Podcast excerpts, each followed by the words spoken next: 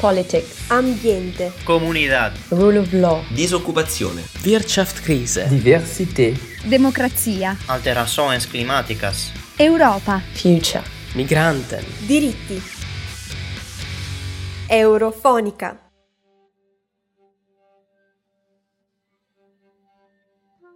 Da mesi vediamo bandiere gialle e blu sventolare dalle terrazze delle abitazioni, issate sulle aste degli edifici pubblici, appuntate al bavero delle giacche di rappresentanti politici di tutto il mondo occidentale.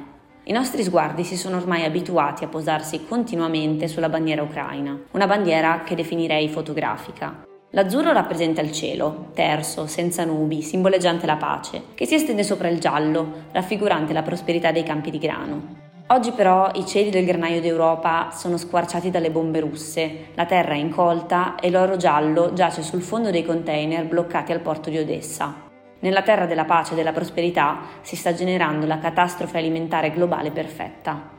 I paesi protagonisti di questa guerra, Russia ed Ucraina, sono infatti il primo e il quinto paese al mondo per tonnellate di grano esportato. Fino all'anno scorso, Kiev e Mosca insieme esportavano il 29% dell'orzo commerciato in tutto il mondo, il 28% del grano, il 15% del grano turco e il 75% dell'olio di girasole, supplendo al 12% del consumo calorico globale. Spiegato semplice, significa che sì, un decimo della dieta del mondo gravava sulle spalle di Russia e Ucraina. Oggi la prima è confinata da sanzioni soffocanti, la seconda ha dovuto interrompere ogni export il 24 febbraio 2022.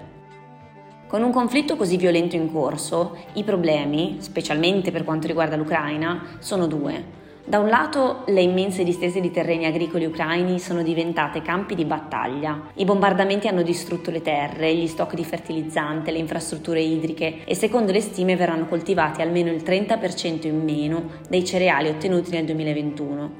Dall'altro, quanto prodotto non riesce a lasciare il paese. Prima dello scoppio della guerra, il 98% dei prodotti agricoli viaggiava via mare dai porti ucraini diretto verso il Nord Africa e il Medio Oriente. Oggi il porto principale, quello di Odessa, con i silos e i container carichi di almeno 25 milioni di tonnellate di grano e mais, è completamente bloccato. Gli ucraini ne hanno minato le acque per il timore di un attacco anfibio da parte della Russia, che controlla il Mar Nero davanti alle coste ucraine.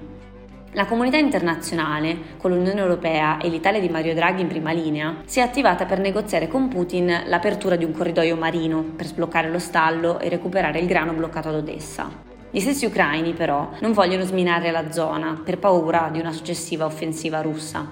Von der Leyen ha da subito accusato la Russia di star usando il cibo come arma per affermare il suo potere, ricattando l'Occidente mentre tiene in pugno la sicurezza alimentare di gran parte dei paesi del sud del mondo e non solo. Il vice ministro degli esteri russo ha infatti dichiarato che Mosca è pronta a garantire un corridoio umanitario per le navi mercantili bloccate nei porti ucraini a patto che vengano sospese alcune delle sanzioni occidentali. La Presidente della Commissione europea ha annunciato un impegno congiunto con l'Egitto di Al-Sisi, il paese che più di tutti dipende dal grano ucraino, per garantire la sicurezza alimentare dei paesi della sponda sud del Mediterraneo, mentre diversi altri attori europei hanno avanzato proposte e tentativi di mediazione. Con lo slancio che, come prevedibile, caratterizza l'atteggiamento dei paesi baltici nei confronti della Russia, il ministro degli esteri della Lituania ha proposto una missione umanitaria non militare. Seppur realizzata su base volontaria, la spedizione internazionale verrebbe realizzata con aerei e navi militari e dovrebbe intervenire nel Mar Nero per scortare le navi cariche di grano verso lo stretto del Bosforo, tenendosi pronta a possibili interferenze russe. Diversi sono stati i tentativi di Draghi prima e di Macron e Scholz poi di portare avanti conversazioni telefoniche con Vladimir Putin. Lo scopo delle telefonate era capire se ci fosse un modo di lavorare congiuntamente per sbloccare il grano ed evitare una crisi alimentare di proporzioni globali e con conseguenze umanitarie devastanti.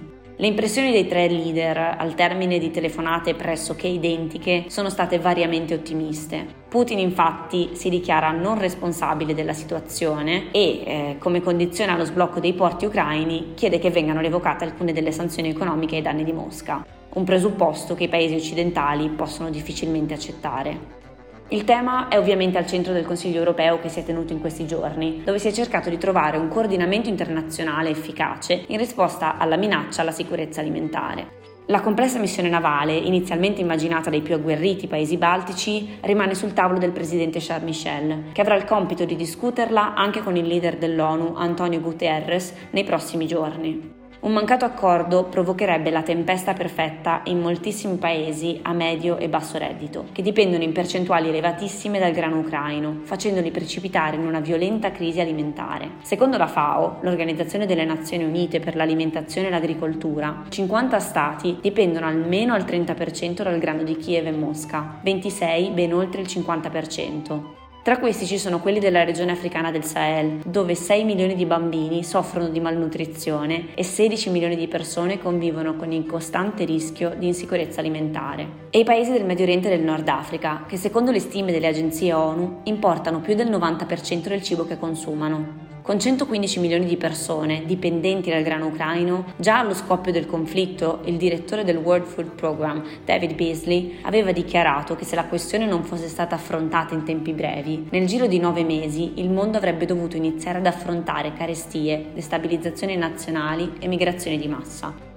Per molti stati a medio e basso reddito, quindi, l'indipendenza alimentare non è che un'utopia e un conflitto militare apparentemente lontano dai loro confini si sta rapidamente trasformando in una devastante guerra del pane. Prima del 24 febbraio l'Occidente si era dimenticato di come il cibo potesse essere trasformato in un'arma per combattere logoranti guerre ad impatto globale. Oggi però è tutto più chiaro. Il giallo della bandiera ucraina è lacerato dalle violenze provocate dalla guerra di Vladimir Putin, mentre l'orizzonte del cielo fa da sfondo al diffondersi di un catastrofico effetto farfalla che in un mondo globalizzato e interdipendente trasformerà inevitabilmente questa guerra locale in una crisi globale.